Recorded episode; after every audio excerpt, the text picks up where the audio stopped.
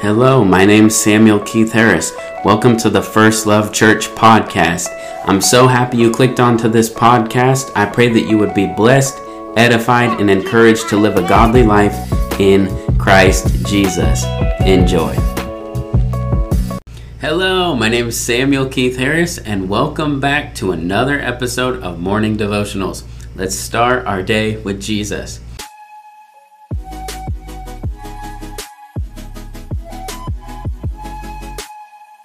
Father, I thank you that we can come into your presence and worship you and honor you and lift up your name high.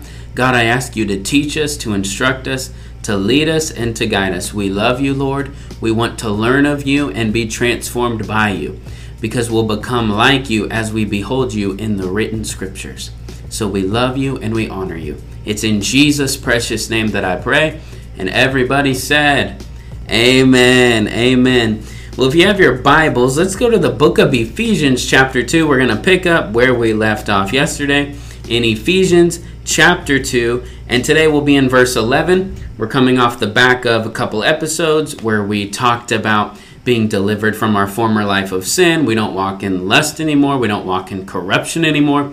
We live new lives in Jesus Christ, and that we've been saved by grace through faith. Salvation is being delivered out of your former life. It's not just this ethereal thing that hangs over our head where we get into heaven at the end but live like hell on the earth. No, we're saved from our sins by God's grace through our faith that accesses grace, the power of God to be transformed.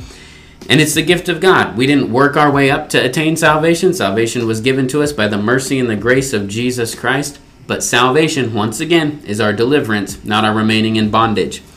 All right, so let's go to verse 11, Ephesians chapter 2, verse 11. The scripture says this Therefore, remember that formerly you, the Gentiles in the flesh, who are called uncircumcision by the so called circumcision, which is performed in the flesh by human hands, remember that you were at that time separate from Christ, excluded from the commonwealth of Israel, and strangers to the covenants of promise, having no hope and without God in the world.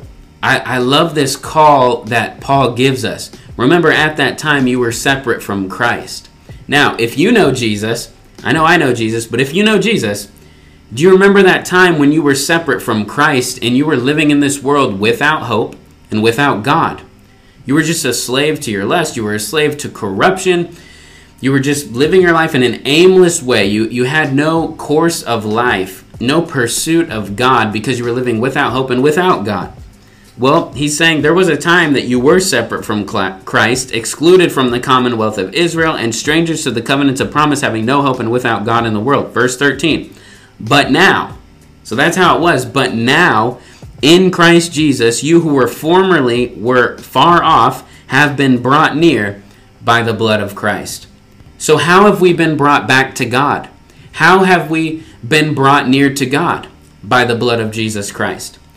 And so that's why we can never, ever, ever graduate from the simplicity of the gospel of Jesus Christ. That while we were yet sinners, Christ died for us. While we were weak and helpless, in due time, Christ died for the ungodly. And it's not so we could stay weak and helpless. Yes, we are weak in and of ourselves, but when you access the power of God, you're weak no longer. And it proves that the power is of God because we were weak, but we've accessed power to triumph over sin, triumph over the old life, triumph over living a life of, life of lust and deception and, and reveling in drunkenness and, and wicked parties. No, we've been given a new hope and a new affection, an affection to serve God versus serving Satan and our flesh. We've been brought near. We were far off from God and that's why we were doing wicked things. When you are far off from God, that's why you're living in wickedness, because you don't know God, and so you don't know His ways intimately in your heart. But when you're brought near to God by the blood of Jesus Christ, there's a heart transformation. The scripture says that God causes us to walk in His statutes, He moves us to obey Him. It says, But now in Christ Jesus, you who were formerly far off have been brought near by the blood of Christ, and that should result in us praising the Lord. For the scripture says that he who knew no sin became sin, that we might become the righteousness of God in him. You don't deserve God's righteousness. I don't deserve God's righteousness, but Jesus didn't deserve our sin either. And and God laid our sins on Jesus so that God could put on us Christ's righteousness. So if you've met Jesus, the scripture says that you're holy, that you're blameless, that you're above reproach as you stand before God without a single fault. And in that, our hearts soar. And in that, our hearts rejoice that God has made us new and given us new life in Christ Jesus and perfect standing with Him. So when you know that, when you understand that, it should drastically alter the way that you live your life. I now want to give my life to God, not because I'm trying to attain the love of God, but because God has loved me and He loved me before I ever did anything for Him.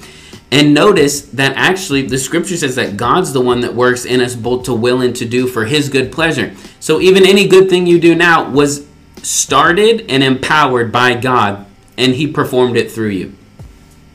This is the beautiful gospel of Jesus Christ that we were helpless, but we have this treasure in earthen vessels. Though I might be weak in and of myself, I don't have to sin because I access God's power, which sin ha- there's no comparison between the power of sin and the power of God. The power of God will smash the power of sin. Jesus came to destroy the works of the devil, and he's destroyed the works of the devil in those that believe in him. The power of sin's broken because we've been brought near to God, who swallows up everything that's in opposition to him.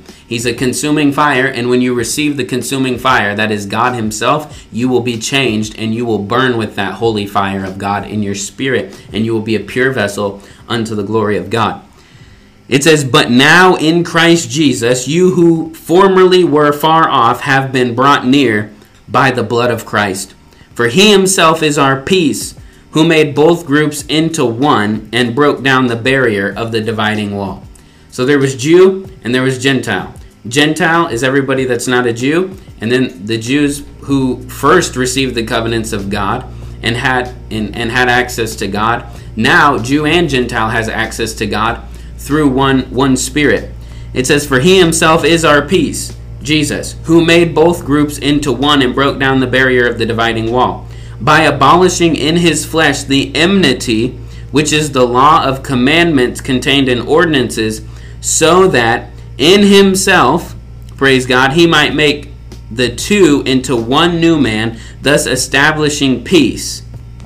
So there was Jew and there was Gentile. Now we're both one, meaning we're just the people of God. We're not looking at skin tone, we're not looking at ethnic background. No, anybody that calls upon the name of the Lord shall be saved.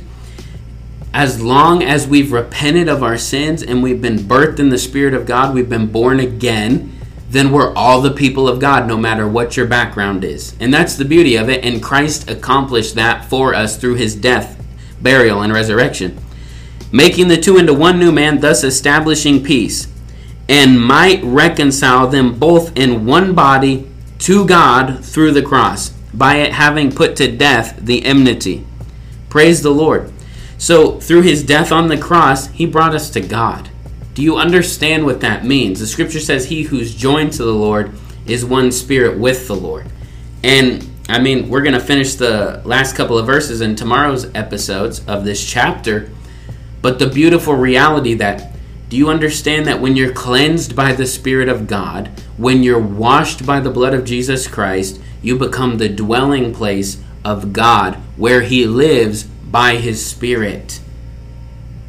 So if God comes to live in you, the Holy One comes to live in you, I have a feeling that you're going to be changed into a holy vessel unto the Lord. The scripture says in the book of First Peter, the scripture says, the Lord says, Be holy, for I am holy, so you must be holy in all of your behavior or all of your conduct. So now that God has come to live inside of us, we live a separated life unto Him. We used to live separate from Christ, but now we've been joined to Christ. And when we were separate from Christ, we were separate from the life of God, which kept us in a perpetual state of sinning. Even though maybe we even wanted to be free, it kept us in a perpetual state of sinning. But now, in Jesus Christ, through our union with Him, we've been made pure, we've been made holy, and now the Spirit of God gives us new desires and enables us to live a holy life. So praise be to Jesus, who's brought us back to God through his precious blood. Through the death, burial, and resurrection of Jesus Christ, we can now access God. So praise the Lord. Father, I thank you that we could get into your presence and read your holy word and be changed by your holy word. God, I pray that you touch every heart, that we would grow up into you, Lord, and bear fruits that are worthy of repentance to glorify your name. We love you and we honor you. It's in Jesus' precious name that I pray, and everybody said, Amen. Well, thank you for tuning in to another episode of Morning Devotionals, and I'll see you next time.